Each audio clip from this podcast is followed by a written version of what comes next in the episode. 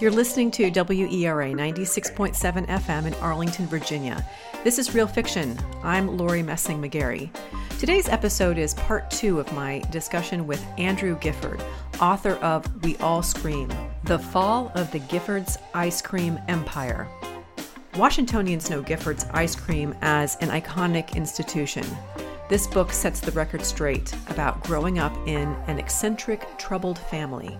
It's a story of resilience and independence. Gifford is also the founder of the Santa Fe Writers Project.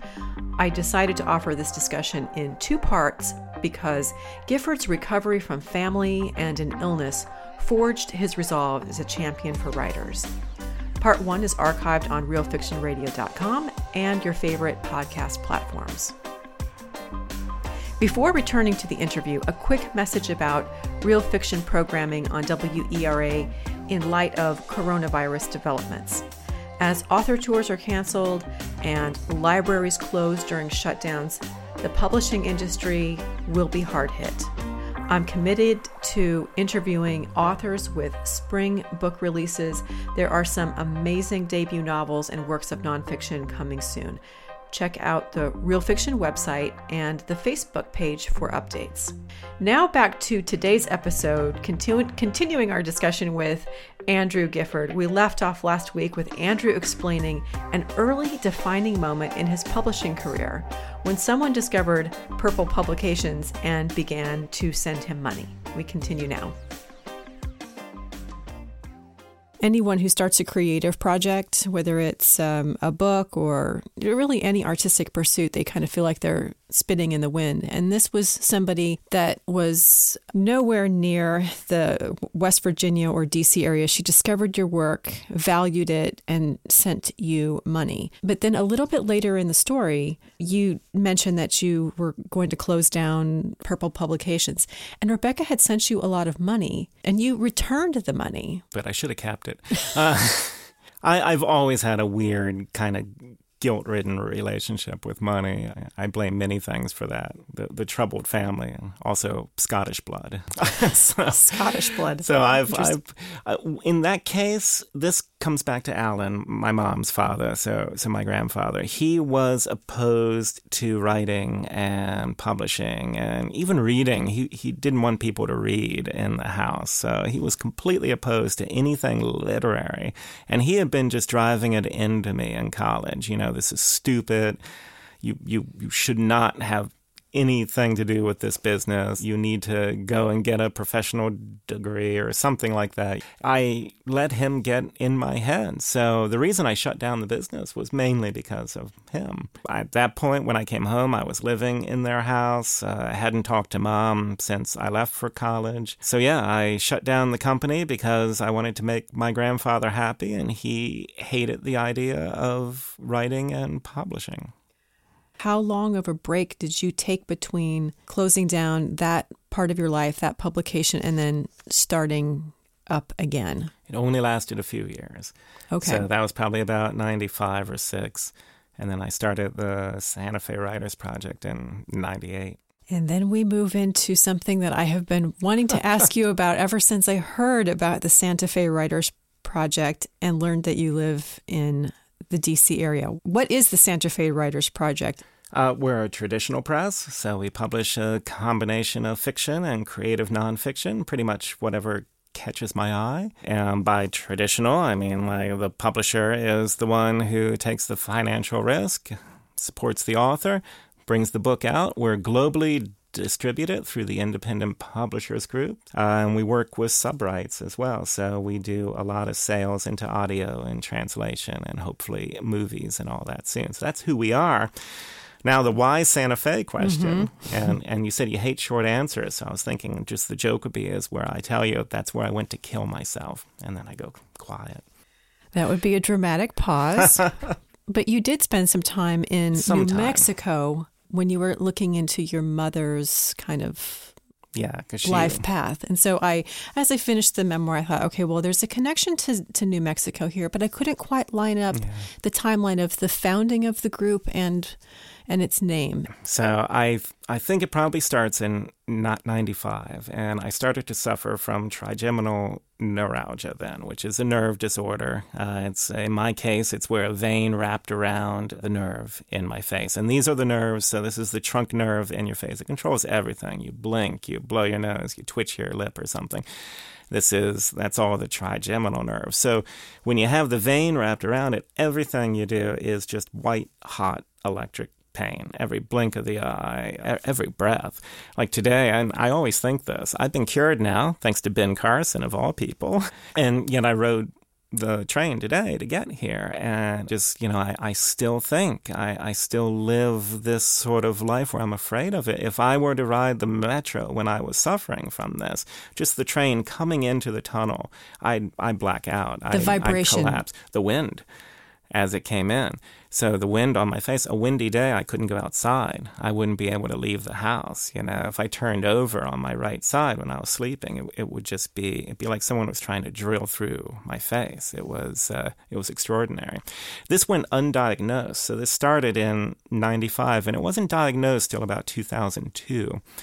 And I went to I went to probably 12 doctors, maybe more, and they did all these things. So they did dental surgeries. I had doctors tell me I was crazy. I had one doctor who who said, "Oh, well, it must be a sinus infection," and and put me on antibiotics for 15 months, and just kept saying, "Well, keep taking them; it'll go away." So it was terrible. And and by 98, with no help from doctors, and I started to go and see like Chinese doctors in Chinatown who did these crazy things, like they put on this orange paste that I'd have to to wear for the day that would kind of burn my face and stain my face and all this. And it would keep the pain down a bit, but not much.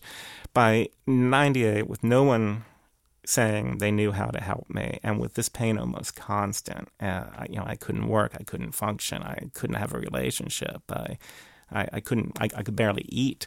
I decided I would just off myself. so they call it they they call it the suicide disease. Uh, so a lot of people do because there's not much hope uh, for a cure. So I headed out to Santa Fe where I had family. Uh, my uncle was out there, and my cousin, and there's a few others out there. And I just kind of I was doing this sort of unintentionally, really, because at that point I didn't know I, I, wasn't in touch with mom. Mom was still alive in '98, but she was not in New Mexico. She was not in New Mexico. Time. No, she had driven through in '95. She went on this kind of cross country tour where she was throwing cash around to to folks. But I went out to see my uncle really. And I think I kind of knew. I mean, I, I was planning to just walk off into the mountains and die and this is something uh, Jon Krakauer's book, the um, Into the Wild, about the Alaskan kid. You know that had just come out, I think, and that kid was inspired by Nemo, who was this m- mysterious person who left like a suicide note in the desert and just went off and vanished. It's like Dad did, you know. You weren't in Santa Fe seeking treatment. You were there just. I was there to kill myself. And my uncle, sensing this, uh, and perhaps because I didn't really want to kill myself, I sought him out as well. Just sat me down and just said, you know, what do you love the most? And he he sort of pulled out of me what what do I want in life if if I were to continue living that life. And I said, well, you know, I I loved pur- purple publications. I love the idea of getting paid, of getting, you know, of writing books and getting paid for it, and championing other people's books. I, I thought that was a wonderful moment in my life. And he said, Well, you can do that, uh, even if you're screwed up from the pain and all that. And if you're an invalid at home, you can still do that. You just need a computer, right? So he talked me off the ledge, essentially we were sitting outside. It was November, and, and you're sitting under that big New Mexico sky. And you're just kind of lo- looking up, and he's feeding me vodka, and he's telling me these are the things that you love, and if you love something, you should stay. Stay alive. Stay, stay alive to fight for that.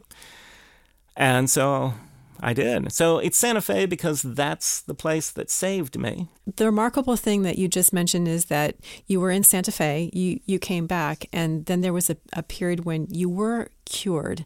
And this comes up in the memoir. And I have to say, I was very surprised by the doctor that you credit with curing you.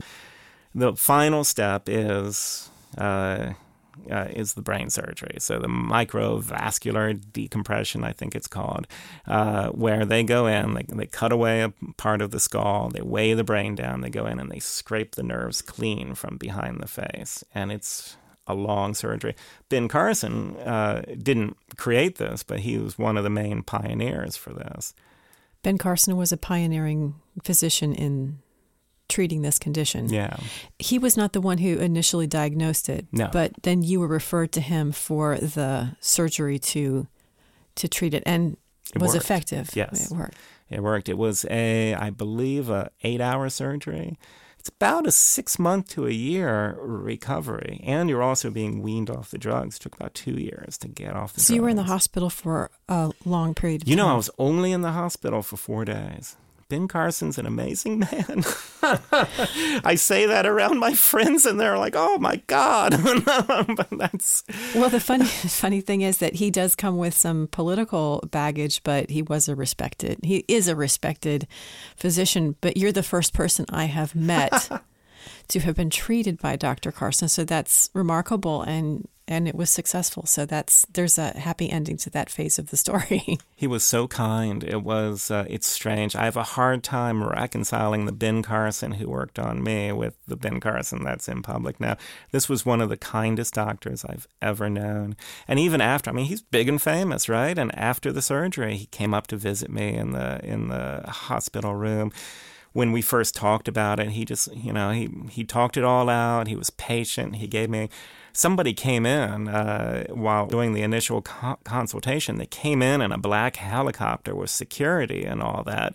And, and, there's people knocking on the door saying, "Oh, Dr. Carson, doc, you know, so and so's here," and all that. And, you know, Carson tells them to wait. Wow. Hang on, I'm talking to, I'm talking to I'm a talking patient. to my patient, and he puts off whoever this hugely famous person was to give me the time to work through all this. He was a wonderful doctor, and he cured me. you finally found yourself in having a daily existence Mm. without pain. How quickly after that medical crisis and correction did you get back to the work of doing the Santa Fe Writers Project? I was publishing all during this, so all during the pain. Uh, and there, there were a lot of You're mistakes. kidding. Oh no, no. What do you mean mistake? Well, like there was one book uh, where where the layout was wrong and it was du- du- double spaced and all, all of that. So the book was a mess when it first came out, and I printed fifteen hundred copies, and it just looked terrible. But I had done that from a sick bed where I could barely focus. Well, the Santa Fe Writers Project has evolved since that time, and you are an independent publisher. You sell books all over the world. When you're working with an author, you have a contract between publisher and, and author. What are some of your sort of golden points to consider? The author should never pay.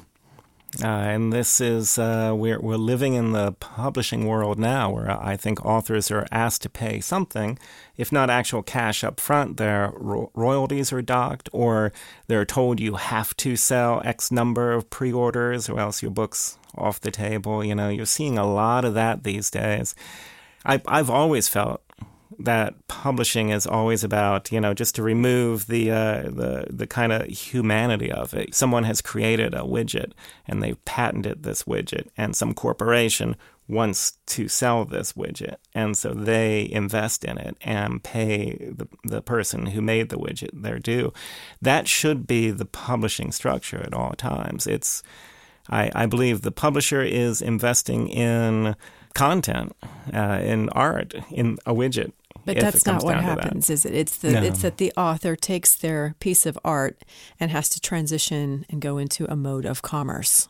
And again, I'll re- remind everyone I'm speaking today with Andrew Gifford. He's the founder and director of the Santa Fe Writers Project, and he is the author of We All Scream The Fall of the Giffords Ice Cream Empire.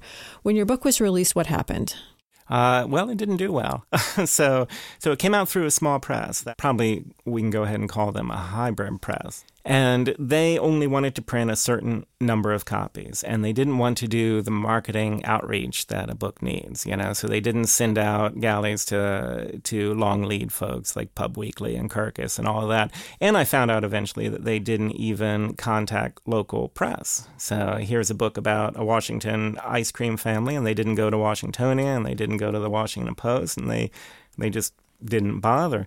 I even had them say to me early on, I should have seen all the red flags here, where they said their goal is to just sell a certain number of books, and that certain number was between 250 to 500. So they got more orders than they expected, I think. And I wasn't happy with them, and we've been fighting there towards the end.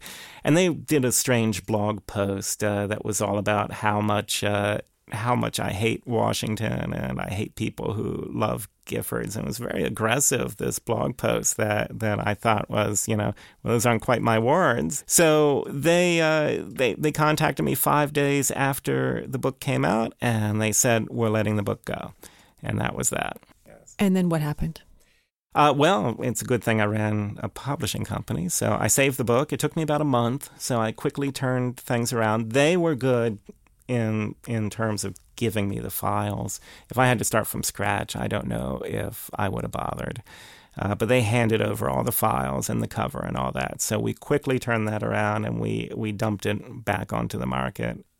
Yeah. I mentioned in the introduction that Vanity Fair magazine said that it was a Southern Gothic for the DC area. That's a pretty big review that was something that you did, not your. Oh no, no. I um, every every blurb and review it got are favors that I called in after I put the book out there. So I had to get it something because it had nothing.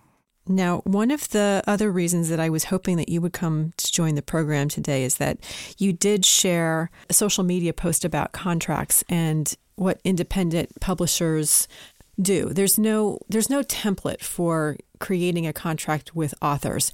But what are some of the things that you are finding? Maybe they're predatory or they're they're omissions. What should an author who's looking to publish with a small press be looking for in a contract? I think the big keys with the contract is the author should look at what the publisher is asking them to pay. So there shouldn't be any any requirement to pay anything from the author side. Okay. Also, look at the royalties. If you get an advance, then that's going to be against the royalties, but you've gotten a check, so you're walking away with that. That's fine. But I see a lot of contracts. So I, I do a lot of contract consultation for folks. Uh, so I've seen a lot of them, and I've, I've I, I know a lot of these pub publishers who do this, and they've shown me their contracts. You'll see things like five thousand will be taken out against your royalties to pay for essentially the book, printing, marketing, barcode, ISBN, stuff right. like that. That is not the author's responsibility in any way. What astounds me about that, that's my biggest problem with contracts, is when you have those sort of terms in the contract.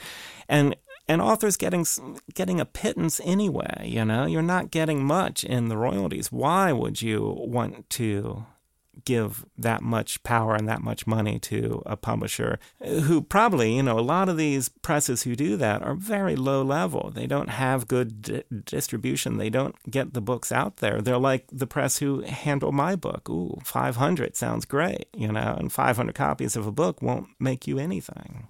Well, I'm curious, what kind of stories are you hoping to find in the next few years for Santa Fe Writers Project? What do you look care. for? I love everything. you so, mentioned fiction and creative nonfiction, but is there is there a genre that you you lean toward? No, our catalog's all over the place. So I have memoir, I have a travel log, I have fantasy, I have flash fiction.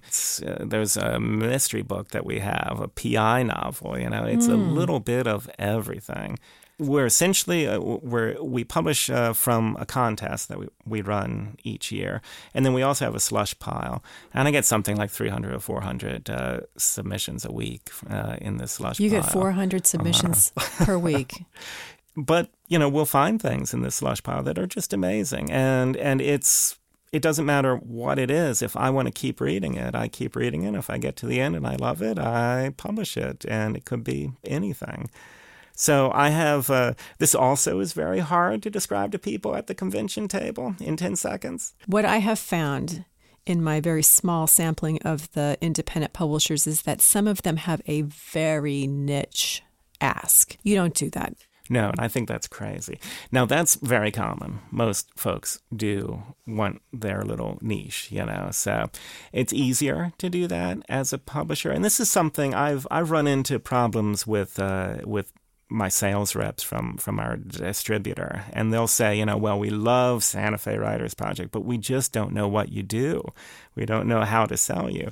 But i've always felt you know when i read books i read anything. I could be reading some hardcore history novel one day and some flighty fantasy the next you know? I've never in my own personal reading focused on one particular genre. And I don't think people do that. Not really, you know. I, I think a lot of people are all over the place. So why can't a publisher be all over the place? And as I think about where you came from, where you where you are now and where you're going, you still you still get a lot of questions about your family. Yes. And what we inherit from our families is complicated. We all have that to deal with. But how do you deal with labels that people have given to you? What is the label that you're comfortable with, or do you reject them all? I don't know what label I've been given, really. I don't listen to people that closely. Over the years, you've been called the heir to the oh, Gifford dynasty, the, the the prince of ice cream. That gets back to that performance art and that nostalgia about what your family brought into Washington, and you're doing something so radically different. You really never let those labels define you. You just found your own path, and that's what you're doing. You're putting stories out into the world. I have felt like I stand apart from the family for a very long time. That's why those labels don't really hit me at all. As a kid, I was barely involved in this, you know, and, and I spent so trying to avoid this, trying to avoid Giffords and trying to avoid anything to do with this. When you look at a story, does the ending need to have a tidy conclusion? No, because I couldn't find one. So so I, I I would never hold that over another author life can be messy. It depends on the book. Now, if it's a good fantasy, then that needs a tidy conclusion. But I, we have published a lot of other memoir, and you know, it's uh, I've always doubted the memoir that has a tidy conclusion. Toward the end of the memoir, you do go on a search for questions. And what we realize about life and what's remarkable about this memoir or any memoir that gives us something big to think about, there are there sometimes the answers do not reveal themselves. Is that something that you have come to peace with, come to terms with? No. Very frustrating. It's uh, I I tried so again back to the standing apart idea. So once I started writing the memoir, initially it was very hard. The more I researched these people and the more I found out about them, because they were strangers to me. I didn't really know my parents. I didn't know my grandparents at all on, on my dad's side. So all of this, it was like I was writing about a group of insane strangers who had always been in the other room but hadn't been around me that much. I wanted to find answers. Why? You know, was it the money? And again, they gave away their money and they, they all died poor. So it wasn't the money. They didn't care about that, you know. So was it trying to destroy the legacy and why? Now, for dad, perhaps that was it. I think dad was brutally abused by his parents. Uh, and I think he wanted to, even though they were in the ground, I think he wanted to kill everything they rep- represented, everything they had built. So I think maybe that's one motive. But even then, no. I mean, these in in the end, uh, the only answer is these are crazy people, and everyone who has the answers are in the ground. What is unique about your situation is that there is always a next resurrection. There's always somebody mm-hmm. wanting to use the family name and maybe re- recreate it, rebrand it. So that's something that that is that perhaps will never go away. Well, that's why the book exists. I think I, I didn't want you to write to set the record book. straight. I wanted to set the record straight. Yeah, I did not want to write this book, and I and I don't care about the remember when people in the Facebook groups. I know I'm sometimes hard on them uh, when when I post on Facebook, but. But you know, I don't care. That's that's beautiful. It's beautiful to have those memories, and I, I don't want to destroy that vision of Giffords, even though I, I guess I am, but I don't want to be the person who does that. I don't mind those people. I just see all of these people constantly trying to reboot it and make money from it, and it's always a scam. Like in the in the early 2000s, you have the rebooters who weren't even they they were selling Hood's ice cream, the repackaged ice cream. It's like Breyers. They're selling that as Giffords at six bucks a cone. You know, so so it's not about uh, it's not about the ice cream. It's not about the product. All of these rebooters have been trying to make a buck off of people's nostalgia, which I suppose is how capitalism works, but it just seems so evil, wrong. In the book, you set the record straight. And uh, as listeners have had a chance to hear what, what you're saying, I encourage you to get this book.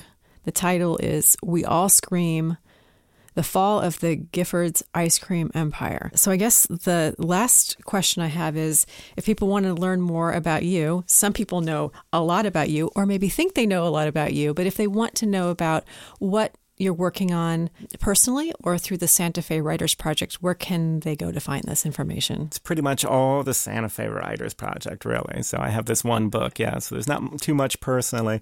So for Sa- Santa Fe Writers Project, we're online. Uh, the webpage is sfwp.com, just the initials, Sa- Santa Fe Writers Project, sfwp.com. On Twitter, we're at sfwp. And Facebook and Instagram, we're at Santa Fe Writers Project. Find us us. We're fun to follow. yes, and you have a newsletter. And we have a newsletter. Yes, uh, that's I, on the web. Which I am now um, a subscriber.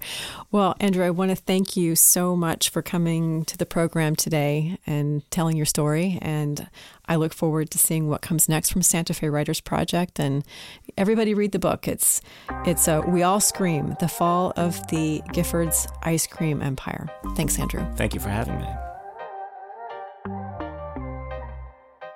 You've been listening to WERA 96.7 in Arlington, Virginia. All Real Fiction episodes are archived on realfictionradio.com. A special thank you to Thomas Gerard for engineering, the devoted staff at Arlington Independent Media, and fellow producers at WERA. Please consider supporting local radio. Thanks for listening.